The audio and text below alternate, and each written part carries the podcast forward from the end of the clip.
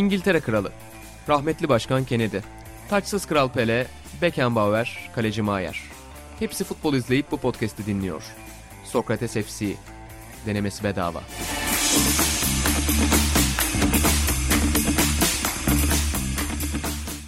Sokrates FC'den herkese merhabalar. Avrupa Şampiyonası'nda futbolu ve gerçekleri konuşmaya devam ediyoruz bu platformda efendim. Ben İnan Özdemir, İlan Özgen ve Atahan Altınordu ile beraber karşınızdayız. Hoş geldiniz efendim. Hoş Selamlar. Bulduk. Selamlar. Gerçekler dedik. Futbolun gerçeklerini konuşacağız elbette ama öncesinde klasik hatırlatmamızı yapalım. Hatta güzel hatırlatmamızı yapalım. Yeni çıktı sayımızda. Olimpiyat sayımız bayilerde ve dükkan.sokratesergi.com'da efendim. Çok farklı araştırma dosyalarına, tarihi dosyalara aynı zamanda güncel röportajlara gittik. E, olimpiyata daha var ama bugün itibariyle Tokyo'da yine olağanüstü hali ilan edildi. Orada da sıkıntılar devam ediyor ama iptal edilmedi. Ondan korkuyorduk biz olimpiyat sayısını hazırlarken. İptal edilse gerçekten yıkım olurdu oluşturdu bizim sayı içinde. Eğer olimpiyata doğru merak duyarsanız dergimizi edinebilirsiniz. Burada da hep aklıma şey gelir. Hıncı Uluç'un yıllardır anlatmayı sevdiği bir Sydney'de bir olimpiyat gazetesi vardır. 250 sayfa çıkmıştır o gün. E, Hıncıoğlu çok etkilenmiştir 2000 yılında. Yıllar içinde onun sayfa sayısı arttı ama genelde 250, 300, 350 sayfa civarında bir Sydney Olimpiyat gazetesi vardır. Bu sayıyı hazırlarken de hedefim e, Hıncal abinin o çok sevdiği Sydney gazetesi standartlarında bir şeye ulaşmaktı. E, dileriz beğenirsiniz efendim siz de. Ben de inan futbol tarihi üzerine bu dergide çalışan biri olarak başladığım aya güreş uzmanı olarak çıkardım sayende. Teşekkür ederim. Yeni bir yeni bir altın bilezik daha taktığın için koluma sana teşekkür ediyorum müdürüm. Güreşte gelecek bir altın madalyada ilk bağlanılan insanlardan biri sen olacaksın. Aynen. Tahakkülle konuştun Aynen. hem de artık ya, Türkiye'de güreş uzmanı diyebiliriz sana. Kesinlikle. Tahakkülle konuştum sonra Rus güreşçiyi de kaleme aldım. Onun için rahatlıkla telefonumu inandan alıp beni arayabilirsiniz. E, Alp Uslu'nun da böyle bir e, Ramil Guliev e, bağlantısı vardır. Yani kendisi aynı zamanda dahi bir tasarımcı olmanın yanında e, Ramil Guliev'in de kara kutusudur Türkiye'de. E, atletizmde gelecek bir altın madalyada da Alp Uslu'yu arayabilirsiniz. Telefonu bizde var. Hani Amerika'da özellikle vardır ya Bird ve Magic üzerinden uzman olan gazeteciler filan. Türkiye'de de atletizmde böyle bir adam var Alp Uslu. Bu telefonların hepsi bizde mevcut efendim dediğimiz gibi. E, bizden ulaşabilirsiniz. Finalden başlayalım isterseniz. Final üzerinden yarı finallere gidelim. Bir tarafta İtalya var, bir tarafta İngiltere var. Turnuva başında favori olarak gösterilen ülke. Özür dilerim inan. Buyurun. Çok özür dilerim. Hiçbirimiz ulan ben halterden ne anlarım diye girip de ödüllü bir iş yapan bir mahluk olamadık. Onun için Burada ustamıza da saygılarımızı ileteyim. Özür dilerim tekrar. Aynen çok çok doğru bir yere gönderme yaptım baba. İtalya İngiltere üzerinden başlayalım diyorum ama istediğimiz gibi sonra devam ederiz zaten. Bir tarafta İtalya, İspanya futbolun beşiği iki ülke. Zaten bu podcast'te de birazdan futbolun yeniden yazıldığı o geceyi konuşacağız. Dün de futbol bir kez daha yeniden yazıldı. İngiltere Danimarka mücadelesi. İki farklı yarı final izledik ama e, turnuva genelinde olduğu gibi aslında gergin iki maçtı. E, eleme maçlarının çoğu uzatmaya gitti zaten. Eleme maçları genel itibariyle bu gergin gerginliği ben seven bir insanım. Sadece program için Sokrates ofisinde beklerken uzatmaya gitmesini sevmiyorum maçları. E, onun dışında evdeyken özellikle uzatmaya giden maçları, penaltıya giden maçları çok seviyorum. İngiltere tarafından sıcak taraftan başlayalım. Atan İngiltere Danimarka tarafında Danimarka'ya sempati duyanlardandım ben de. Sen de o hislerle mi izliyordun maçı? O hislerle izliyordum. Turnuvaya başlarken Danimarka ile ilgili hiçbir duygum yoktu. İyi kötü. Ama yani şeyin de aslında çok fazla etkisi yok. Eriksen'in başına gelen olayın böyle ona özellikle ona Eriksen özelinde üzüldüm. Sonuçta takıma ekstra bir duygu beslemedim. Ama 3. maçtan itibaren hatta yani son 16 özellikle son 16'dan itibaren gerçekten Danimarka'ya gönlüm kaydı. İngiltere maçında da ya üzüldüm. Şimdilik öyle söyleyeyim. Açarız geniş konuşuruz herhalde. Soruna cevap verip susayım. Ki aslında yani kaybettikleri Belçika maçında dahi çok sempatiklerdi çok, grupta. Çok. Gruptan itibaren benim de kalbimi kazanan ülkelerden biri oldu. Gerçekten izlemesi en eğlenceli takımlardan biriydi. Hatta yani en iyi futbol oynayan takımlardan biriydi. İşte genel anlamda en iyi futbol oynayan, en istikrarlı futbol oynayan takımı İtalya olarak koyarsak turnuvanın başından beri. Danimarka'da mesela onun bir alt seviyesinde çok iyi futbol oynayan takımlardan biriydi. Ben de çok istiyordum açıkçası onların finale yürümesini. Öyle birkaç tahmin de yapmıştım her ne kadar bahis oynamasam da son 16 ile birlikte. Çünkü Kur'an'ın Puanın da güzel tarafında kaldılar. Grubun son maçında çıkmalarına rağmen öyle bir şansları oldu. Gerçekten çok istiyordum kazanmalarını ama 55-60 gibi onların da pili bitti maalesef İngiltere maçında. Yani uzatmada hiç halleri evet. kalmamıştı. Zaten oyuncu rotasyonları çok geniş bir takım değil. Eriksen tamamen denklemden çıktı. Biraz onun problemini yaşadılar. Hem Christensen hem Delaney sakatlık yaşadı. Ondan sonra iyice düştüler. Yani Delaney'nin çıkışı gerçekten çok kötü etki etti. Kesinlikle öyle. İlan Baba sen o maçı hangi taraftan izleyenlerdendin? Yani tabii ki Danimarka tarafından izleyenlerdendim de. O eski altın İngiltere'ye seni döndüremedik mi?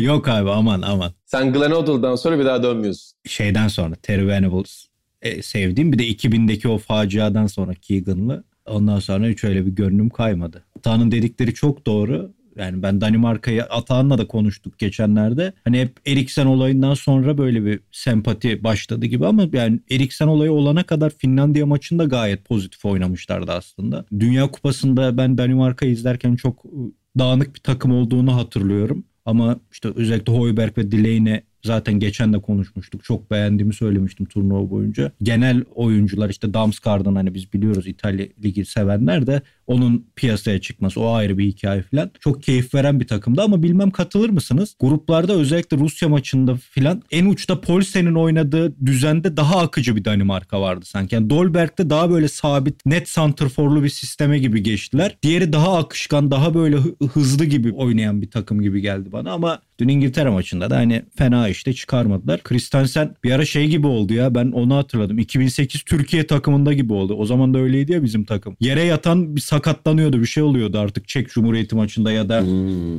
evet. Hırvatistan maçında herkes sakatlanıyordu ya. Onun gibi oldu bir ara. Adamcağız sürekli sakatlandı. Bir kenara geldi, bir uçarak müdahale yaptı, düştü kaldı pilleri bitti inanın dediği gibi. Çok üzüldüm. Yani dün Atahan'la da konuştuk. Cidden İtalya eğlenmiş kadar üzüldüm herhalde. Schmeichel'ın performansının güme gitmesine çok üzüldüm. Çok iyi bir turnuva çıkardılar cidden. Buyur Atahan. Yok sen söyledin zaten. Ben şaka yapacaktım. Hatta yedek kaleci Lös ile E, futbolcu forması hazırlamışlar diye şaka yapacaktım. Onun dışında ekleyebileceğim ciddi şeyleri sen ekledin. Bir de şu var. Eriksen'in sakatlığının ardından bambaşka bir düzende sahaya çıkmaları beni etkiledi. Yani dörtlü savunma, üçlü savunma değişikliği oldu. Gerçekten yani şey saha içindeki her şeyin hemen hemen değiştiğini düşünüyorum. Gerçekten çok takdir ettim. Çok güzel bir hikaye gidiyordu. Çok unutulmayacak bir yolculuk olurdu. Final veya şampiyonluk. Ya bu arada her şeye rağmen de güzel turnuva oluyor. Ama daha güzel olurdu Danimarka'yla. Kesinlikle yani Kasper Schmeichel'a da parantez açtı İlhan Özgen. Babası o kadar büyük bir efsane ki bazen yani Kasper Schmeichel hep böyle işte yani sonuçta ne olursa Peter Schmeichel'ın oğlu olmak zorunda kariyeri boyunca yani inanılmaz bir ama baba yapar. inan bölüyorum ama ben şeyi bekledim tam yeri olduğu için bölüyorum. Hatırlarsın Peter Schmeichel Twitter biosuna Father of a Premier League Champion yazmıştı. Evet. Ben bekledim hani Father of a European Championship Champion artık ne denirse Euro, Euro Champion falan yazabilirdi yine bir eski Euro şampiyonu olan Schmeichel güzel olurdu. Seviyorum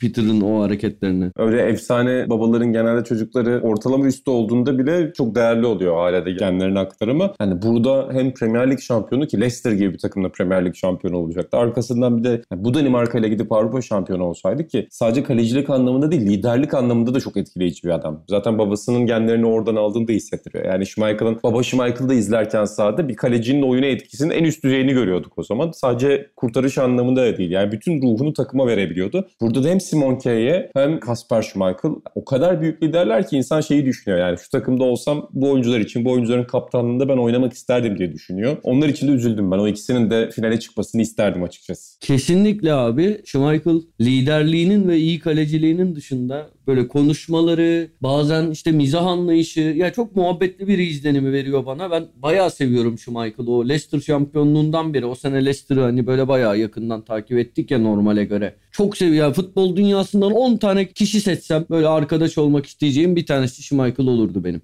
Dörtlere çağırır mıydın Schmeichel'ı? Çağırırdım ya. Her şeyi yapardık. 101 oynardık Schmeichel'la. Keyifli olurdu. Peki Avrupa Şampiyonası'ndan başka var mı çağıracağın oraya? Avrupa Şampiyonası'ndan. Messi çağırırsın ama Messi'nin muhabbeti biraz sıkabilir seni. Sen sıkılmam. olarak sıkılmam. Messi bu arada geçen gün gördünüz mü? Hayatımda ilk defa hırslı bir şey yaptı. Gördünüz mü onu? Nedir? Yerimina golden sonra çok itici bir dans Aynen. etmişti. Ee, arkasından işte penaltı kaçtı o falan. Messi hadi şimdi dans et. Bella hora, bella hora diye bağırdı böyle hırslı bir şekilde. yine sempati duydum böyle. Nadiren hırslanan insanları severim. Tıpkı Kalamış'ta halı sahadaki hata Ya, anlatan olduğu gerçekten gibi. çok itici bir dans. Bu arada hani ben de maçı izlemedim. Copa Amerika'ya artık gücüm kalmıyor da. Finali bu arada izleyeceğim. Gece 4'te uyanıp izleyeceğim. Baba zaten bu turnuvaları ayarlayanlar ulan biz de futbol severiz be kardeşim. Bunları niye üst üste yapıştırıyorsunuz ya? Ayıptır günahtır. Ya bir de yan yana hadi üst üste yapıştırsa yine daha iyi. Ulan bari biri gerçi şimdi ligler falan başlayacak. Doğru Muhtemelen o diyorsun. yüzden öyle yapmak zorunda kaldılar da bu nedir ya? Evet mecbur. Mecbur. Mecbur da kup Copa Amerika zaten ya biliyorsunuz geçen sene Katar, Matar, Meksika yok Katar var. Böyle ciddiyetini biraz kaybetti sanki. Ama olsun final Brezilya Arjantin oldu. İzleyeceğim. Neyse Messi'yi çağırdım şeyi inan senin sorunu düşüneyim ya. Çağıracağım oyuncu. Düşüneyim bunu. Düşün bakalım. Benim de aklıma gelmedi şu anda ilk elden. Ya İtalya'dan İtalya'dan kesin biri olur mesela. İtalya takımında var o tipler. Spinazzola'ya tabii üzüldük de şimdi sadece vicdanla, merhametle ol, yürümez bu Aynen adamı ilişkiler. çağırıp muhab- masanın muhabbetine modunu düşürebilir. Evet. Ben ama Schmeichel'la Atağan'ın nargile masasına bir oturmak isterim yani. Baba Ne artık konuşuldu? nargile margile kalmadı ya hayatımızın bir döneminde. Yani ne bileyim Şey yap. işte hani oynarken masada olacaklar kağıt esnasında ondan diyorum. Rakıya gideriz. Helal olsun. Baba sen büyük bir Peter Schmeichel hayranı olarak Kasper'den etkilenenlerden misin? Tabii ki evlatlar babalarını aratmadı. Chiesa'da bu da hakikaten muazzam oynadı ya. Dün Atahan'la konuştuk. Dün Atahan'la Osman Şener abimiz gibiydik. O kadar üzüldük yani. Yıkıldık Atay. Cidden ciddi söylüyorum. Çok üzüldüm ben evde. Hani İtalya-İspanya maçına geleceğiz birazdan. İspanya bence o maçı hak etti. İtalya elenseydi o cidden o kadar üzülmezdim. Çok üzüldüm Danimarka'ya. Çok yazık oldu. Schmeichel'ın performansına haydi haydi yazık oldu. Üzücü tabii ki. Ama yani. İngiltere'de yendi. Yapacak bir şey yok. İngiltere tarafına dair ne diyorsunuz İlhan Baba? Senle başlayalım. Ee, yani penaltı çok tartışıldı tabii. Evet. Ee, hani penaltı değildi yani buradan bakınca. Belki aksini düşünenler vardır ama sizin mutabık kalabileceğinizi düşünüyorum. Fakat genel olarak nasıl bir İngiltere gördün? Önceki maçlara göre ya da turnuva genelinde. Yani öyle beni açan bir futbolu yok İngiltere'nin. Hani sevenler kusura bakmasın. Çok detay taktiğinde belki tarihin en muazzam takımı falan olabilir. Ben göremiyorumdur. Ama bence bir oyuncuya naçizane ben bu turnuvada turnuvanın oyuncularından biri Sterling. Hakikaten muazzam turnuva oynuyor. Yani Kesin. İngiltere'ye istediğimiz Kesin. lafı edebiliriz. Herkesin bir fikri vardır. Bir şey diyemeyiz ama Sterling konusunda çok böyle hani benim fikrim diyecek bir durum yok. Adam muazzam turnuva oynuyor. Yani taşıyor takımı resmen. Nice çok büyük oyunculardan bu taşıyıcılığı görmemiştik yıllarca. Hani benim de çok sevdiğim futbolcular oynadı bu milli takımda. O yüzden onun hikayesi ayrı bir yerde. Çok saygı duyulmalı muazzam bir performans yani. Yani şöyle İngiltere'nin yarattığı bütün aksiyonlar bir şekilde Sterling'in varlığıyla mümkün oluyor. Yani sadece pozisyona girmesi değil. İngiltere ne bulsa Sterling var içinde. Koşması, şusu, busu. Yani savunmayı allak bullak ediyor zaten. Yani gerçekten çok etkileyici bir turnuva geçiriyor. Hatta dün şeyi tartışıyordu İngilizler. Twitter'da gördüm İngiliz gazeteciler. Hani en son bir turnuvaya böyle damga vuran bir İngiliz kimdi milli takımla birlikte? Onu tartışıyorlardı mesela. Zor hakikaten düşününce yani bu seviyeye yakın bir bireysel performans hangi turnuvada göstermişti, kim göstermişti bulmak zor. Şey gibi inan oyunları hani eski Avrupa basketbolunda da çok daha çok o Sovyetler falan öyle oynar. Hani serbest atış çizgisinde pivotu diker topu verir. Pivot oradan guardlara böyle içeri servisler yapar böyle hook paslarla falan. Herifler direkt onu oynuyor gibi yani Kane'i geriye çekip Sterling'in ceza sahası koşularından bir karmaşa yaratıyorlar devamlı. Ve o konuda cidden inanılmaz oynuyor Sterling yani. Kesinlikle öyle. Zaten yani Kane'i artık tamamen pasör gibi kullanıyorlar. Dün hadi penaltıyı attı ama yine yani maçtaki en iyi hareketi pasıydı Kane'in araya attığı pasta. Finalde de muhtemelen öyle kullanacaklar. Ata sen nasıl buldun İngiltere'yi? İlhan'a yine katılıyorum. Ekstra hani şunu söyleyebilirim. Böyle tamam hani gözümüzün pasını silmedi İlhan'ın dediği gibi ama yani taktiksel olarak belki de İlhan'ın dediği kusursuzluk bir anlamda vardı. İstedikleri her şey oldu. Pozisyon vermediler. Yani yedikleri tek gol, şu son yedikleri gol o da free kick. Belki şu ana kadar verdikleri en net pozisyon Danimarka maçında Pickford topu rakibe verdi. Hani böyle o da pozisyon bile değil de pozisyon ihtimali. Maçlar İngiltere'nin istediği, istediği şekilde geçti. Ama bu kadar kusursuzluk şeyde işte YouTube yayınında da söylemiştim. Beni sıkıyor. Ben sevmedim. Ama böyle sevmedim derken keyif almadım.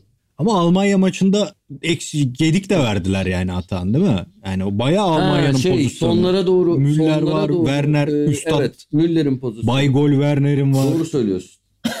Werner'in pozisyonu hangisiydi ya? Karşı karşıya daldı ya bir tane Pickford'un göğsüne vurdu topu. İlk. Soldan girdi, değil mi? Evet, İlhan haklısın. Gol. Haklısın. Bay İki gol. pozisyonu da Aynen. Şey çok enteresandı bu arada. O Müller'in pozisyonu son son saniyelerde öyle bir yakalanma 1-0 öndeyken çok çok ilginçti gerçekten. Tam da İngiltere'nin dağılacağı goldü yani. 1-0 öndeyken onu yiyip balataları yakıp maç verilecek pozisyondu.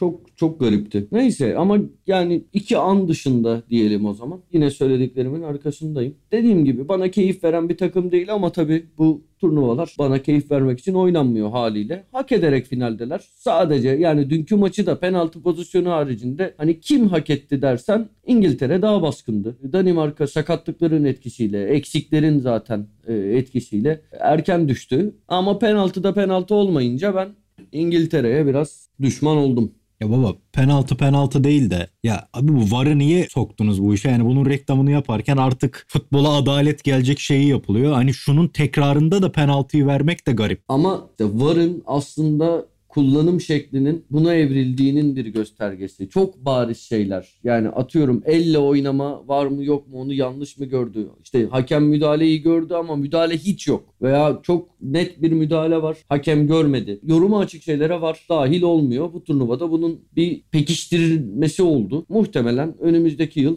diğer ülkelerde de buna yakın kullanılacak. Türkiye'de de buna yakın Eyvah. kullanılacak herhalde. Çünkü böyle şampiyonalar trend belirliyor. Bence bizde hayatta böyle kullanılmaz. Bu şampiyonada bence yine şey açısından güzeldi yani. Çok hızlı bakıldı çoğu zaman. Çoğu maçta Evet. çok durmadı ama bizde böyle olması imkansız. Yani İmkansız. zaten Bizde şeye- standart da olmaz. şeye çok Olmuyor süre yani. tutuyor insanlar. Yani işte Galatasaray maçlarında 9 dakika bakıldı. Fener maçlarında 8 dakika. Beşiktaş 7 dakika ya da işte tam tersi. Zaten o bile bir bizde bir kavga sebebi olduğu için bizde yine maçlar 95, 105, 103 falan öyle dakikalarda biter. Hiç özlemedim ha ligi. Şimdi yine söyleyince o kavgalar mavgalar hatırladım. Hiç özlemedim ya ligi. Ama izleyeceğiz tabii başlayınca. Neyse. Bu arada İlhan Özgen de az önce yani Timo Werner'le ilgili çok güzel bir lakap söyledi. Bence turnuva sonrasında da Premier Lig'de de kullanılabilecek bir lakap. Bay Gol. Baba yani Alman futbolunun golcü santrafor akımının son halkası. Daha önce Kesinlikle. konuşmuştuk ama sen çok güzel belirttin. Aynen. Yani onu, onu izlerken Klinsmann'dan Gerd Müller'den parçalar görüyorum. Diyorum Werner'cığım. Gene gösterdi yani bizi. Esirgemede turnuvada gösterdi. Ama inancım şimdi Werner'le alay ediyoruz da ben bir İtalya taraftarı olarak daha beteri başımızda. Onun için çok da alay etmiyorum. Immobile mi? Tabii ki yani. İlhan iyi turnuva geçirmiyor mu ya? Immobile mi? Ha. Tabii baba uçuyor. Yanına pas verme hususunda özellikle bu yaşında. Ya İlhan ben yine böyle şey buldum. Faydalı görüyorum. Yanlış mı görüyorum? Baba topu kaleye vurmasını sağlayacağım bir sistem dışında genel futbol yetenekleri zaten tartışılacak bir adamdı. Yani bunu zaten Torino'da Ventura'nın o Çerçi ile birlikte bunları fişek gibi çıkardığı sistemden sonra Almanya sonra İspanya kariyerlerini gördük zaten. Yani Klopp aldığında da yok Klopp bir oyuncuyu boşa almaz filan dediler. Felaketti Dortmund tarafı. Çünkü o oyun yapısından uzakta o takım. Sonra tekrar Lazio'ya geldi. Lazio'nun olayı da topu kapıp Luis Alberto ile birlikte bununla kaleyle karşı karşıya bırakmak yani kaleyi görmesini sağlamak. O, o durumlarda iyi bir oyuncu zaten. Tamam %100 golcü değildir ama iyi gol vuruşları olan topu kaleye atabilen bir adam. Werner'e göre tabii ki. Yani onun yanında baya baya santrfor zaten de. Ama Mancini'nin onu kullandığı gibi bağlantı sağlayacak. Sırtı dönük yerleşecek. Kanatları oyuna sokacak. Yani o futbol temelinde çok eksikleri olan bir adam. Bu, bu maçta bundan önceki maçta da zaten aşırı top ezdi yani. Acayip hatalar yaptı. O yüzden yani Insigne'yi de Chiesa'yı da hadi Insigne ile gene biraz al- alveri var da Chiesa ile falan hiç şey kuramadı. Çünkü ben Immobile'yi bu turnuvada beğenmedim. Yani İtalya'da hani illa biri aksıyorsa kim aksıyor? Hani ben de immobile derim ama Belçika maçı haricinde Belçika maçında çok kötüydü bence. Bilmiyorum eleştirildiği kadar şey veriyorum ama tabii ki sen daha iyi bilirsin bu konuda sana karşı çıkamam. Yalnız yani diğer podcastlerde de almıştık ama İlhan Baba dergide İtalya'nın starı olarak Chiesa'yı yazdığında ofis telefonları durmamıştı. Yani Chiesa gerçekten İtalya'nın starı mı starı mı diye çok fazla okuyucudan telefon gelmişti. Fax İlk a- maçlarda ayrıca. da ilk maçlarda da Mancini'nin e, yine yedekte kullandığı bir isimdi. Fakat turnuva ilerledikçe özellikle bitiriciliğiyle herhalde İtalya'nın en kritik adamlarından birine dönüştü. Öyle değil mi İlhan Baba? Aynen işte geçen sen yokken yaptığımız programda artık yardımcıları mı biri şu programı dinlesin dedik. Bu feryadımız netice buldu. Mancini Sokrates FC dinledikten sonra kararının arkasında durarak ipten aldırdı takımı. Ortada hiçbir şey yokken buldu bir daha. İtalya o kadar kötü oynuyordu ki. Golü de tam kendi stil yani mevkisinin dışına çıktı. Zaten o serseri mayında olan bir oyuncu. Ben onu belirtmek istemiştim dergide de. İşte aldı, düzeltti. Köşeye hiç yoktan şapkadan tavşan çıkaracak bir gol attı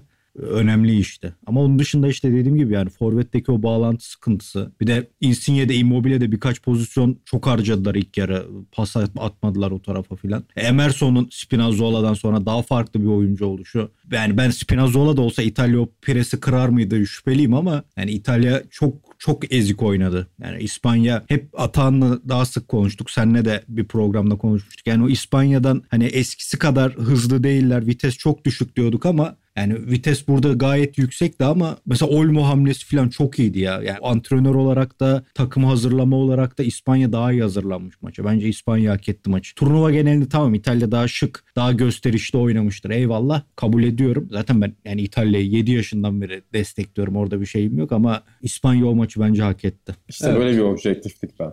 Ya işte, Ama daha, öyle gerçekten. Daha taş basarım ve İspanya hak etti derim. Diyorsun. Aynen öyle. Biz de bunu öğrendik bu dergiden bunca yıl içinde. Atan nasıl buldun maçı? İspanya'ya 5 attığı maçlarda bile sıkıyordu. Çok beğendim gerçekten. Biraz Oyarzabal son hareketlerde becerikli olabilseydi daha farklı bir skor olurdu zaten daha ilk yarıdan. Hiç sevmediğim şeydir işte sahte forvet falan hani ofiste de hatta Aras yetiş gelir akıllara güleriz bu tabirlere falan ama orada Olmo'nun oynaması maçın başında iyice beni İtalya tarafına çekmişti. Ama Olmo dahil e, gerçekten çok iyi dersine çalışmış. Maçın her anlamda hakimi. En azından maçın ciddi bir bölümüne hakim diyelim. Mübalağa etmeyelim. İtalya'yı ilk defa ki yani gümbür gümbür giden İtalya'yı ilk maçtan itibaren ilk defa pasifize eden, e, İtalya'ya istediklerini yaptırmayan bir takımdı. Ama işte turnuva genelinde İtalya hak etti. O yüzden hani bu maç ah nasıl oldu da İtalya kazandı demiyorum. Sonuçta şeyde oradaki son hareketi yapmak da son pası verebilmek, son şutu atabilmek de bir meziyet. İspanya'nın bunları garanti yapar dediğimiz oyuncuları yok. Kadroda bu sefer yani eskisi gibi süperstarlar yok. Olmadı eksik kaldılar. Sonrasında penaltılarla da olsa İtalya yani geçti e, diyeyim. Özetle. Eski İspanya gibi eğlendiler değil mi baba? Onlar da yani tamam bir nesil Xavi'ler Iniesta'larla hatırlıyor eski, ama eskiden de mesela hep iyi oynayıp... İspanya eğlenmiyor. Ha, şey, onlar önceki 90'lardaki takımı diyorum ya da ha. 2000 Euro 2000'deki takımı. Onlar da çok hücumcu, çok efektif, iyi futbol oynuyor. Fransa'yı bile köşeye sıkıştırmış bir takımken pat diye eğleniyordu. Penaltı kaçırıyordu, bir şey oluyordu, eğleniyordu. Ona döndüler tekrar. Keyif veren. Mesela Euro 96'da da öyle onlar. İngiltere'den bayağı üstün oynarlar. Penaltılarla giderler. Ya tekrar kader şeyi hatırla abi. 98 Dünya Kupası işte bu Nijerya hmm. maçı çok keyifliydi. Sandeo Olise'in muhteşem golünün olduğu maç iki defa öne geçtiler yanlış hatırlamıyorsam. Sonra gittiler kim ya ya Uruguay ya Paraguay berabere kaldılar. En son Bulgaristan'a altı attılar ama çıkamadılar daha gruptan. Tabii tabii. Yani çok keyifliydi mesela o takım da ben unutmuyorum. 6-1 bitmişti galiba Bulgaristan'da. Yani biliyorsunuz hatırlıyorsunuz. Çok iyi takım. Stoichkovlar, Kostadinovlar, Lechkovlar falan yani bayağı iyi takımdı. Neyse şimdi eski İspanya mı konuşacağız? Çok hatıram var o, o takıma dair de neyse. Bir de şeyi de ben seviyorum. Yani hocaların bu çözüm arama denemeleri mesela ben Mancini'nin yaptığını çok düşünmüyorum. Ama Luis Enrique'nin burada her turu konuştuğumuzda bir de Ferran Torres hamlesini konuştuk. Şimdi Olmo hamlesini konuştuk. Yani o takımı hızlandırmak için ya da takımı daha iyileştirmek için turnuva boyunca o hamleleri de yaptı. O açıdan da çok takdirlik bir iş çıkardılar. Morata'ya nasıl bakıyorsunuz? Baba Morata'nın Juventus'la Şampiyonlar Ligi finali oynadığı seneden sonra böyle bir acayip bir futbol oynadığını ben düşünmüyorum. Ama o sene iyiydi misal. Morata oynasaydı ama bu kadar kolay olmayabilirdi şeyin İspanya'nın işi. İtalya forvetleri o göğüse alabileceği markaj yapabileceği santrforlarda iyi iş çıkarıyorlar hep. Daha önce 2012'de Mario Gomez Almanya maçında da öyle olmuştu. Gümbür gümbür Gomez Momez derken Onları sindirmişti hemen. Bu tarz forvetlere karşı daha sıkıntı yaşıyorlar ki yaşadılar. Bence de yani oymayla başlamayıp normal düzenle başlasa en azından hükmetme açısından sorun yaşayabilirdi şey. Yoksa İtalya gene top oynatmayabilirdi çünkü sahayı çok iyi parselledi İspanya ama İtalya kalesindeki etkisi de bence Olmo'nun orada oynamasından kaynaklandı. Yani çok zekice iyi işler yaptılar. Pedro olsun. Ben Olmo'yu da yani daha çok beğendim de e, turnuva genelinde de ne zaman girse bir fark yarattı. Biraz garip, basit? Yani çok sert faul yapma gibi ya da çok konuşma gibi sıkıntıları var ama onun dışında oyun bilgisi falan çok beğendim yani. Bizim kulüplerimiz bu çocukları niye bulamıyor? E, aynen yani şu, şu Damsgaard'ları, Aynen. şu Dani olmaları. bu adam Dinamo bir- Zagreb'de oynamış ya. Gidip al. Bir de şey vardır ya gidip onu 21 yaşında, 22 yaşında alacaksın. Aynen öyle. Türkiye'ye geliş parası 30 milyon euro. Adam almış. Ama onun dışında da İspanya o şeyi yani o sağ parsellemeyi muazzam yaptı. Yani alan bırakmadı İtalya. İtalya ne yapacağını şaşırdığı anlar oldu. Çoğu kez ki Barella daha genç şu diyelim de Verratti, Jorginho gibi çok üst seviyede artık tecrübe kazanmış oyuncular var o orta sahada. Aklını aldı diyelim orta sahada İtalyanların. Kesinlikle senin bahsettiğin Enrique tarafı da önemli. Yani Enrique turnuvanın başında da bana hep ona böyle bir İngiliz ya da işte biraz böyle Premier Lig menajeri gibi görüyorum. İşte böyle biraz artistik yapmayı seviyor. Oturuşu, kalkışı, hareketleri, giydiği kıyafetler böyle hafif bir kendi hikayesinde yazıyor bir yandan Enrique. O açıdan da takip etmek keyifli. Ama hiçbir şeyden de korkmuyor. Yani İspanya'da yaşadığı polemikler, istediği işte Real Madrid oyuncularıyla almıyor durumları, Sergio Ramos'u kadrodan kesmesi bir anda turnuva öncesindeki belki penaltılarda işine yarardı burada. O da çok konuşuldu. Ama ne olursa olsun çok güzel bir turnuva geçirdiler ve bir sonraki Dünya Kupası için de İspanya umut verdi ya da bir sonraki Avrupa Şampiyonası'nda umut verdi. Sonuçta takımın yapısı da çok genç. Birçok yıldız oyuncusu da çok genç şu anda bu takımın. E, muhtemelen onları yine bu turnuvalarda, çeyrek finallerde, yarı finallerde göreceğiz. Hadi bir önceki gibi finallere, şampiyonluklara abone olmazlar ama güzel bir jenerasyonla tekrar çıktıkları çok açık. Ama Atağan'ın da dediği gibi önceki maçlardaki o yani şey Hırvatistan maçının 3-1 olana kadarki kısmı dışında o orada iyi oynadılar cidden. Onun dışında da yani İspanya ne kadar umut verdi. Mesela bu maçı çıkarıp sadece o maçlardan konuşsak tereddüt ederiz herhalde ama bu maçtan sonra yani İspanya sadece bu maçta izlesen dersin ki ya bu çocuklar ileride uçacaklar. Ama bir yandan da geride kalan Slovakya maçı bile o kadar gol atmalarına rağmen tartışılırdı. Öyle de bir durum da var sanki bana göre ama İtalya maçında cidden finale hak edecek seviyede futbol oynadılar. Peki sen Spinazzola tarafından bahsettin. E, onun eksikliğini ne kadar hissettiler sence? Ya bence bu arada kısa cümleyle gireceğim. Aspilicueta'yı bayağı zorlardı bence Spinazzola. Yani maçta da bunu hissettim deyip sözü ehline İlhan'a bırakıyorum. Estağfurullah canım ne ehli. Ya muhakkak tabii ki zorlardı. Çünkü ben Emerson'un milli takım seviyesinde olup olmadığını bile tartışırım. Ama İtalya'nın en büyük şey mesela İtalya topa sahip oluyor diyorlar da İtalya'nın attığı goller yine şimdi Belçika maçındaki golleri düşün ani hücumlar yani ani ataklar. Barella'nın attığı gol tamamen bir İtalyan golü. Ani pres yapıyorsun. Topu kontra hemen hızlı çıkıp veriyorsun gol atıyor. Insigne'nin golü öyle. Bunlar hızlı atak golleri yani öyle Barcelona gibi pas pas pas gol atmıyor İtalya. Yani İspanya buna müsaade etmedi. Topu vermedi bir kere İtalya'ya yani. Hani bu çok tartışılıyor yani insanlar İspanya topu alıyor diye sıkılmasına anlamıyorum ben. Onun sadece hızlı çevirmiyorlar o topu. Orada sıkıyor. Yoksa elbette topu istediği kadar oynar adam yani. Al çok biliyorsan ayağından sen oyna. İtalya o topu alamadı bir türlü. Belçika'dan o kadar kolay aldı ki şu, şu oynadığı rakipler arasında en güçlü olandan bahsediyorum. Ondan Belçika diyorum. Belçika'dan mesela çok kolay aldı. Hatta Buğra'yla konuşmuştuk. Yani Belçika yenikken bile İtalya'ya üstünlük sağlayamadı o yüzden. Çünkü İtalyan orta sahası bahsettik ya ilk defa bu kadar geniş bir havuz var diye top kapma hususunda bütün rakiplerini diş geçirdiler. Ama burada topu kapamadılar. Önemli olan oydu aslında. Yani İtalya o gücünü gösteremedi bu maçta. Yani benim orta saham iyi mesajını veremedi maç boyu. Spinazzola tabii ki fark yaratırdı ama esas problem bence orta sahanın çok fazla ne diyelim İspanya tarafından meydan bırakılmamasıydı. Elbette yoksa Spinazzola birkaç özellikle ilk yarıda Emerson'un bir iki tane girdiği pozisyon var. Oralarda Spinazzola fark yaratırdı doğru. Ama genel olarak İspanya'nın üstünlüğünün sebebi bence orta sahada çok üstünlük sağladılar şey İtalya. Yani belki de maçın 5-6 dakikası dışında full İspanya'nın üstünlüğüyle geçti orası. Peki şimdi final üzerinden de konuşalım isterseniz. İngiltere İtalya finalini sen nasıl bir final bekliyorsun Atan? Yani sıkışık bir final bekleyenlerden misin? Yok değilim ya. Yani tabii final belli olmaz. Garantici futbol oynanabilir. Normal. E, artık hani böyle yüksek beklentilere de girmiyorum. Ama takımlar böyle maçları aşırı sıkıştırarak gelmedi buraya. Yani her iki takım da. İtalya zaten çok pozitif futbol oynuyor. E, moralliler de. Bir de coşkulu takımlar. Her iki takım da böyle işte geçmişi geri getirdiğini hissediyor. Gerçi İtalya'nın hani yakın tarihte buraları oynamışlığı var ama coşkulu iki takım. Ben güzel maç bekliyorum büyük ihtimalle.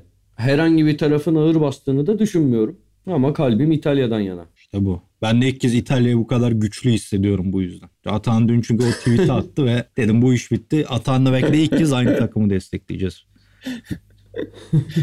Onun için heyecanlıyım. Gerçi Danimarka'yı da destekliyorduk özür dilerim.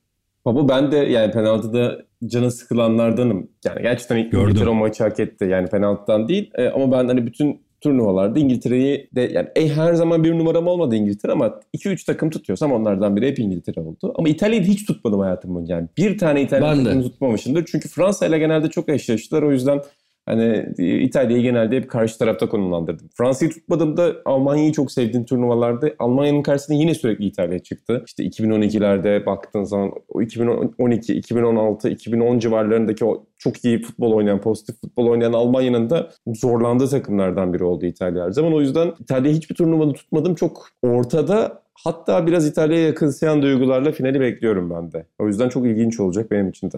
Hadi bakalım. Ya bu arada İlhan şimdi aslında geçen sene de beğeniyordum çünkü Inter keyifli takım kurdu. Inter'i evet. E, ara ara izliyorum. Denk geliyorum ama bu turnuvada ben iyice Barella hayranı olmaya doğru hmm. gidiyorum. Ne diyorsun Barella'ya baba? Evet baba. Dergide de yazdık inan gene dergiden alıntı yapayım mı? Dergide de bu adama dikkat diye Barella'nın adını. O özellikle Inter'in oyununda hatta İtalya'nın da işte o bahsettiğimiz hızlı baskısında e, topa baskı yapıp sonra hemen rakip ceza sahasına gitme özelliği hakikaten bayağı iyi. Ama hani topla hünerleri açısından bazı bazı abartılıyor diye düşünüyorum. Çünkü hani bazen hem topu kapmada hem tempoda e, topu alınca da yani bazı böyle İngiliz yazarlar falan var ya işte İtalyan ligi yazan onlar yani sanki topu aldığında Barella Roberto Baggio'ya dönüşüyor gibi övüyorlar. Yok o kadar değil o, evet, ama ama orta sahada tempolu, dinamo özelliği olarak beğenmekte haklısın. Conte'nin takımında da Inter'in de o hani böyle 10 dakika bir futbol oynayası geliyor ya o takımın öne geçene kadar. Oralarda hep ben dergide de şeyi yazmıştım. Sensi eğer sakatlanmadan gelirse Sensi ile Barella'nın sahada olduğu anlar tempo açısından insanları çok etkileyebilirdi. Misal öyle bir Barcelona maçı vardı Inter'in. O, o açıdan etkileyici oyuncu evet. Ben de takdir ederim, beğenirim. Haklısın yani. Beni etkileyen şu tamam Hani Roberto Baggio değil öyle abartılıyorsa onların Yok yok yani zaten aynı oyuncu Ama... değil de ben de mübalağa ediyorum. Yani topu ayağına aldı mı da mesela Marquisio bence bundan daha topla iyiydi. Hani topla hünerleri vardı ama yani dinamo olarak ve o topu aldığında da iyi kullanıyor tabii ki. Öyle balta Gattuso da değil çocuk yani. İyi ha. oyuncu yani. Hani gayet iyi oyuncu. Gayet önemli oyuncu. Zaten dediğim gibi dergide de yani bu adama dikkat diye onu yazmıştım ben. Direkt o aklıma geldi inan bana İtalya'yı verdiğinde. Şimdi senin kadar izlemediğim için büyük konuşmuyorum. Bana yine böyle Marquisio'dan da birazcık belki daha hünerli olabilir gibi geldi ama şu etkiliyor olabilir. Böyle bu kadar tackle yapan, tempo yapan, işte açık kapayan, kademeye giren Tabii. bir oyuncunun zaman zaman bu kadar iyi paslar atışı, ters toplar atışı, ceza evet. sahasına yine böyle iyi paslar atışından etkilenmiş olabilirim ama tekniği de hiç fena değil. Değil. Şeyin baba daha çok hani Conte vardı ya Conte yani hoca Conte futbolculuğunu hatırlıyorsun. Onun daha iyi tekniğe evet. sahip olanı gibi daha çok. Ha olabilir. Ben şeyi falan da hatırlıyorum. Galiba İlhan bir Juventus maçında gol attı mı ya Barella? Böyle şey atmıştı. Bas, kontra... Bastoni'nin evet. asistinde. Heh, tamam o maçı izlemiştim de öyle gerçekten zıpkın gibi canım. çıkışları tabii, böyle. Tabii. O Inter kontralarında çok acayip işler yaptı yani. O temposu muazzam. Atan da öyle bir soru sordu ki Kemal Belgin'in çok sevdiği bir soru tarzıdır bu da. bir kontrol et bakalım bir araştır diye. Bizi Aynen. araştırmaya Temposu doğru harika bir oyuncu canım o zaten. Ama yani İspanya maçında onun da çok sesi çıkmadı. Çok sindirdiler ya mahvetti İspanya. Ben bu kadar açıkçası beklemiyordum yani. İspanya hiç bu kadar göstermedi turnuvada bence yani. Acayiplerdi. Sen nasıl bir final bekliyorsun baba peki? Yani ben bu, bu konuda objektif olamam şu an. Yani onun için şeyim yani Bakalım. Olsun bilmiyorum. olma olma objektif olmayacağız zaten İtalyanız ya biz. Yok yani İtalya vurur kırır alır manasında değil. Hani ne olacağını bilemiyorum. Bakacağız. Bir de Mancini için önemli. Bence Mancini yani bu maçta da iyi iş çıkarmadı. Ondan öncesinde de bazı sıkıntılar var. Mesela burada Toloya hamlesi falan acayipti. Ki bence Mesela Chiesa'yı oyundan alacaktı. Golü atınca Immobile'yi almaya döndü. Böyle ilginç kararlar aldı. Mesela şeyi bir türlü sağlayamadı bence. Atan'la da geçen konuştuk hatta şakasını yaptı Atan. Verratti, Jorginho, Barella tamam ama Locatelli'yi çok mu göz ardı etti? Bu, bunu çok çözebildiler mi emin değilim bir yandan. Tamam Mancini çok parlayan bir hoca oldu ama bak sınavı herhalde tam olarak İngiltere maçında geçecek. Çünkü şey Southgate de o hamleli hoca olma yolunda yani o konuda dikkat çekme hususunda epey iyi turnuva çıkardı şimdilik. Yani mesela e, Luis Enrique'ye karşı bence Mancini hoca olarak mağlup oldu naçizane yani. Luis Enrique bayağı istediğini yaptı sahada. Takımına, takımına istediğini yaptırdı. Bu açıdan da İtalya'da misal orta sahada filan belki bu sefer Locatelli ile başlayabilir diye düşünüyorum. Bir de ben şeyi anlamıyorum işte Luis Enrique'yi de övdük ya bu konuda en basitinden en yakında ya da hı hı. şeyde Southgate de yaptı yani üçlüye döndü mesela Almanya maçı değil mi? Üçlü oynadılar. Değil mi? Öyle bir şey yap hı hı. yanlış hatırlamıyorum. Tabii ben. yaptılar, yaptılar. Ya da evet, Döşan da yaptı işte. Yaptı. Yani işte oyuncularla konuştu, üçlüye döndü, bir şey oldu. Mesela ben hep Marcello Lippi'ye işte 2006 İtalya takımı öyle Yunanistan gibi kazanmadı diye kızarken Marcello Lippi'nin işte baklava 4-4-2 ile başlayıp yani Totti Del Piero, önde Tony Gilardino, sağda Camoranesi filan gibi başlayıp sonra 4-5-1'e, 4-3-3'e filan bir ton şeye Lippi zaten Juventus'ta da oyun içinde dönerdi devamlı. Ben İtalya'nın bu yeni dönem hocalarında bunun çok olmadığını düşünüyorum. Misal Conte de öyle. Hatta Capello ile mi gerildiler hmm. sezon içinde. Capello hiç B planınız var mı diye bir soru sordu. Hani Mancini'de de onu görmüyorum. Yani plan işlemiyor. Ezildin İspanya'ya karşı. Elbette Mancini bizden iyi biliyordur da yani en azından bu geniş orta saha havuzunda orta sahayı kalabalıklaştırma ya da farklı bir düzene geçme gibi bir hamlesi hiç olmuyor. O açıdan da bana ilginç geliyor. Bakalım belki İngiltere maçında böyle bir şey görebiliriz. Yani en, en azından bir Locatelli ile başlayabilir belki de gibi geliyor. Çünkü İngiltere tamam orta saha merkezindeki yetenekleri tartışılır. Ne kadar iyiler ne kadar acayipler ama tempo açısından rakiplerin hepsini bir süre sonra dize getiriyorlar. Buna Almanya bile dahil. Buna Danimarka da dahil. Atağının dediği gibi bir süre sonra pili bitti dedi ya inandı. Hani burada da o açıdan bir orta sahalarda hamle maçı olabilir diye düşünüyorum. Bir de İngiltere'de çok fazla yetenek de var kenarda. Yani İngilizlerin 90 dakikayı kaldıramayacak birçok yeteneği aslında 25-30 dakikada maçı çözebilecek oyuncular. Ki turnuva içinde de o tartışma çok oldu. Yani Foden'ından Grealish'ine bunlar niye oynamıyor, niye oynuyor ondan sonra ya da işte bu kadar garantici oyuncuyla hep Declan Rice ve Phillips'le orta sahada oynamak mantıklı mı diye. Ama ne olursa olsun çok garanti ve çok doğru bir futbol oynuyor orta sahaları. Ona da yani Southgate 50-60 gibi başvurmaya başladığında ki o da belli açılardan tutuculukla eleştirilmişti turnuva başında. Mancini'nin cevabı ne olacak merak ediyorum. Bir de İlhan bu var. Yani Mancini burayı dinliyorsa turnuvada eğer kazanırlarsa bana B planım yok diyorlardı ama A planında Avrupa şampiyonu oldum diye bir açıklama yapabilir. Ya da böyle basın tribününe doğru parmak sallayabilir. Çok isterim. İlhan burada şey muhabbeti yapmanı çok isterim. Bu adamı biz gönderdik Türkiye'den falan diye. biz bu adamı beğenmedik abi. Öyle yani elbette Mancini çok büyük iş çıkardı zaten. Bu bir kere Jorginho olayı bile özel bir şey. Çünkü Jorginho ben yanlış hatırlamıyorsam menajeri hatta eğer İtalya milli takımını almayacaksanız biz Brezilya'yı da düşüneceğiz gibi bir şey demişti diye hatırlıyorum. Çünkü Ventura da Conte de hiç denemedi bile herifi doğru düzgün. Hani o o hamlesi önemli. İşte dediğim gibi Barella'nın olduğu genç ekibi toplaması önemli. E, ilerideki oyunculara mesela Bernardeschi yani berbat bir sezon geçirse de güvenip alıyor filan. İşte defans Bonucci Chiellini misal sezonu o kadar iyi oynamadı ama bomba gibi turnuva çıkarıyorlar. Yani elbette muazzam iş çıkardı ama yani dediğim gibi bu kritik yerlerde çünkü İtalya'nın turnuva öncesine baktığımızda çok güçlü takımlarla oynamadı diyorduk. Ki Dünya Kupası elemesi de öyle, Avrupa Şampiyonası elemesi de öyle. Belçika tamam geçti. Şimdi İspanya geldi. İspanya'da çok diş geçirebildiler mi emin değiliz ki geçiremediler bence. E şimdi İngiltere'de yani o güçlü takımlarla da oynuyor İtalya ve ne yapıyor görmemiz için iyi olacak. Hem Mancini'nin performansı hem takımın. O açıdan diyorum. Yoksa Mancini bu nasıl takım falan gibi bir şeyim yok. Estağfurullah. Bu takım zaten final oynamalıydı. Yoksa şampiyonluk dışında her şey başarısızlık olur diyorsun sen. Yani benim İlhan sen şeyi ne açıdan söylemiştin? Locatelli'yi düşünebilir diye. Hani evet. Verratti'nin yerine evet, muhtemelen. Evet, baba, ne aynen. açıdan söylemiştin? Baba orta sahada o sertliği bazen Verratti'nin bazen böyle Verratti düşüyor gibi oyundan. Oralarda sertliği sağlamak için, ayakta kalmak için Locatelli'ye tekrar ihtiyaç oluyor gibi. Mesela Belçika maçında da o biraz oldu bu, bu maçta da oldu. Yani onun için diyorum Locatelli'yi oynatabilir belki o yüzden ilk 11'de diyorum. Ya anladım bir yandan da işte Verratti de evet haklısın. Mesela bu son maçta Geçen de sen diyordun bazı... ya Locatelli oynamalı diye.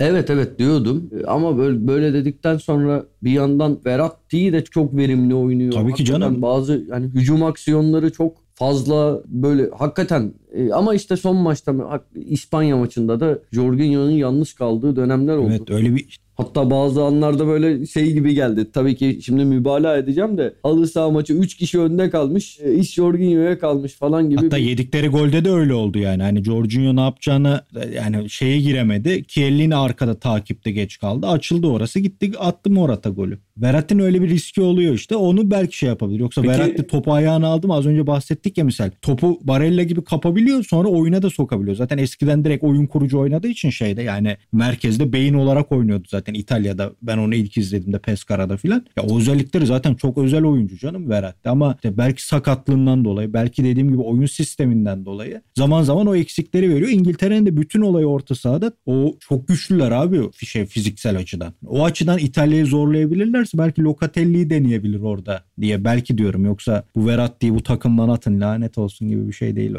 lütfen. Yok canım estağfurullah. Bu adamı Ben oynatmayın. sadece ya ben teknik direktör olsam şu maçta ya Locatelli oynasın diyordum ya. Direkt öyle söylemem. Çok kararsız kalırdım. Tabii tabii. Ben Verratti sahte 9 kullanırdım bu maçta. Locatelli'yi de orta sahaya alırım. Bütün orta sahalarımı sahaya sürerim. Zaten Jorginho, Verratti, Barella, Locatelli. Dördünün de oynadığı bir form. Chiesa ile Inzaghi'yi şey Insigne'yi ileride oynat. Immobile'yi al kenara. Oo baba sen de mi? Inza gideceksin. Espri herhalde. espri yapacaktım baba yapamadım. Hayır bir de şey oluyor ya her maçta artık gol kim atılırsa mesela İngiltere gol attığında Aynen. falan Gascoigne'in golüyle falan diye. Çok türevleri çıktı. Peki size son bir soru Bu arada soracağım. şeyi de bekliyorum. Belki Immobile ile de başlamayabilir. Belki Belotti ile başlayabilir. O hem rakibi yıpratmak adına hem de o kenarları yani Belotti de öyle ağam şu an bir santrfor değil de öyle bir hamle de olabilir ama hiçbir şey de değiştirmeyebilir. Onun için bilemiyorum yani. Ben bu konularda zaten öyle bir şey değilim. Peki size son bir basit soru soruyorum. Jorginho'nun penaltısı. Futbolcusunuz o topun başına geliyorsunuz tamam hep öyle penaltı Yüreğim bir yetmez. da o penaltıyı ya o karizmayla atmak e, bir ukde kaldı mı Yok, atan ben yani yüreğim yetmezdi zaten o anda öyle bir vuruş yapmaya. Sadece takdir ettim. Ya çocuklarına gösterilecek bir video, torunlara gösterilecek Evet bir video. de işte birkaç saydı. Benim öyle çok güzel bir penaltı videom var ama Hmm. halı saha maçında. Yani maçı bitiren böyle üst direkten çizginin içine düşen gol mü değil mi tartışmaları yapılan. Çok sevdiğim bir penaltı videom var. Ama dediğim gibi halı saha maçında. Burada yapamam. İlhan Baba sen Jorginho topun başındayken güven duyanlardan mıydın yoksa? Ben yapacağı dışında hiçbir İtalyan oyuncuya ulan bu kaçırır demedim zaten. O kadar rahattım. Berna kaçırır diyordum çünkü Hmm. tam onluk iş yani. Sevdiğim de bir oyuncuydu Fiorentina'da. Ama Jorginho'da çok rahattım çünkü adamın oyun yapısı bu abi yani. Aslında ben daha çok Brezilyalı tarafını ağır bastığını düşünüyorum oyun stilinde. Çünkü İtalyan orada oynayan İtalyan oyuncular tarihe baktığında yani en baltasının bile diyorum karşı kalede bir şeyi vardır. Yeteneği vardır. Şut atar, bir şey yapar. Ya ceza sahasında duran topla tehlikeli olur. Yani oralarda bir şey görürüz. Zaten insanların onu bazıları anlayamıyor bundan dolayı. Bunun çok fazla şey yok yani. Gidip asist yapmaz, bilmem kaç asist yapmaz, şu kadar gole katkısı olmaz. Ama o geçişi çok sağlıklı yapıyor takımın adına. O kadar rahat ki. Ben hep şey bunu Napoli'de falan ilk izlediğimde şey demiş. Ya bu adam ortada sıçanlarda falan top vermiyordur yani. O kadar rahat ki herif. O rahatlığı oyununda da onu sık izleyenler zaten görüyor. Ben şimdi Premier Lig sizin kadar sık izleyemiyorum da İtalya'dan izlediğim kadarıyla Jorginho'yu. Onun için onu 200 kere vursa 199.5'unu atar zaten. O Çok rahat bir herif yani. Ve yani bir fotoğraf var dondurmuşlar tam. O hareketi yaptıktan sonra işte Unai Simon ki ya o da harika bir penaltı turnuvası geçirdi bu anlamda. Yani çok güzel kapıyordu kaleyi. Fakat Simon yatıyor. Giorgio daha topa vurmamış. Hani Simon şeyi anlıyor. Ulan bu golü yedim. Çok güzel bir fotoğrafını çekmişler o anın. Gerçekten çok klas bir penaltı ve e, böyle turnuvanın jeneriği yapıldı da o turnuvanın jenerinde yer alacak anlardan biri olacak kesinlikle. Bir şey daha söylemek istiyorum inan. Hani şey sordun ya e, nasıl bir maç bekliyorsun kısır bir maç mı falan diye. Tabii. Biraz turnuvanın önceki turnuvalara son yıllardakilere oranla daha iyi geçtiğinin bir geçmesinin bir yansıması olarak. Şimdi hakikaten bu iki takım İtalya İngiltere yanlışım yoksa e, şu ana kadar en az pozisyon veren kalesine en az şut e, gelen iki takım. E, Hı hı. ama bunu işte 2016'daki Fransa gibi yapmadılar. Böyle oyunu tamamen kilitleyerek yapmadılar. Yine oyunlarını oynadılar. Yani biraz da tabii iki tarafta da efsane stoper ikililerinin olması bir yanda Stones Maguire e, olağanüstü performans bir yanda Bonucci Chiellini her zamanki gibi olağanüstü performans ama tabii her zamanki gibi olması her maç tekrar hayran kalmamayı getirmiyor beraberinde. Hayran kaldım. Bir yandan gerçekten göze hoş gelen bir oyun oynayan iki takım. E, Kim kazanırsa hak etmiş olacak şimdi. Bir yandan Futbol şakasını yapıyoruz. İngiltere'ye işte şu penaltı yüzünden düşman olduk vesaire falan. Yani tabii ki İtalya'yı da tutuyorum. Daha iyi bir futbol oynadılar. Ee, Daha güzel geldiler buraya. Bir de yani farklı farklı tipte oyuncuların olması İtalya'da yine yani böyle nispeten yeni bir jenerasyon olması ya yeni jenerasyon denmeyebilir bilmiyorum da bilmiyorum neyse İtalya'yı bir adım öne taşısa da buraya gelmeyi hak eden iki takımın güzel bir maçını bekliyorum. Kim kazanırsa şimdiden tebrikler. Çok güzel özetledin. Kim kazanırsa futbol Bir kazanacak. de Di Lorenzo'ya dikkat etmek lazım. Onun tarafından İngiltere birçok sıkıntı yaratabilir İtalya'ya diye düşünüyorum. Yani Baba ben Sterling'le İtalyan savunmasını da merak ediyorum. E işte aynen Yani zaten onlar çıkacak. onlar genelde hani sahaya baktığında ilk dizilişte karşı karşıya geliyor o taraf. Hani Di Lorenzo sevdiğim bir oyuncudur ama hani tecrübesi ya da Belçika maçında misal çok acemice bir hareket yaptı o da. Hani oralardan bir sıkıntı olabilir diye düşünüyorum. Ama dediğim gibi keyifli maç Kesin bir de olacak. Sterling öyle bir yani sen de bahsettin öyle bir formda ki topu attığın an şu an sana bir şey yaratıyor. Yani o yüzden doğru eşleşmeyi bulduğu an onun üzerine sürekli gidecektir Southgate. Ne zaman görsek ceza sahasına dalıyor, çalım atıyor. Son penaltı pozisyonunda olduğu gibi. Sterling sürekli öyle. Gerçekten kritik eşleşme orası. İlo doğru söyledi. Teşekkür ederim. Kiezacığıma gene sevgilerimi iletiyorum. Gene golünü at ve adını altın harflerle yazdır be çocuk diyorum. Tribüne dön ve babam için de. Yani Aynen. sadece futbolcu olan Chiesa için değil, İlhan Özgen için de dileriz böyle bir ifadeyi Aynen, ben de, bir, kullanın. ben de bir muhtemelen- abisi sayılırım artık. Zaten binlerce evde muhtemelen ben onun babasını izlemiştim diye anlatılıyor Chiesa Türkiye'de. En sevilen şey muhabbetlerinden biridir. Aile futbol sohbetlerinden biri. Ben onun babasını izlemiştim. Babası da böyle bir topçuydu diye çok anlatılır. Biz de sezon içinde de çok kulağını çınlattık Atahan'la babasının. Hakikaten iyi topçuydu ama. O zaman çok teşekkür ediyorum ben de size. Bir final rehberi yapmış olduk. İtalya'nın soyunma odasından çok güzel bilgiler aktardı İlhan Özgen. Ee, şeyi de çok seviyorum böyle Türkiye'nin İtalya uzmanları, İtalya muhabirleri İtalya bir anda turnuvaya öne geçince hemen onlara bağlanıyor. Geçen Dündar Keşaplı ile TRT yine bir iş çıkarmış. Adamı sadece İtalyan futbolunda bir şey olduğu zaman görüyorum. 3-4 senede bir. Ya gerçekten merak ediyorum. Onun dışında muhtemelen haber bültenlerine falan bağlanıyordur. Ben görmüyorum. 2-3 senede bir görüyorum ve şöyle bir cümle çıkıyor ağzından. La Gazzetta dello Sport'un bugünkü haberine göre İtalyanlar maça şöyle bir 11 ile çıkacaklar falan. Ya yıllardır sürekli bu adamı 2-3 senede bir böyle cümlelerle görüyorum. Geçen görünce yine gülümsedim TRT'de. Ee, biz de dileriz. Keşke İtalya'dan bağlanıp bir şeyler anlatabilseydik ya da Wembley'den ama güzel bir final bizleri bekliyor. Ben İlhan Özdemir, İlhan Özgen ve Atan Altınordu ile birlikte karşınızdaydık efendim. Yeni Sokrates FC'lerde görüşmek üzere diyelim. Hoşçakalın. Elveda.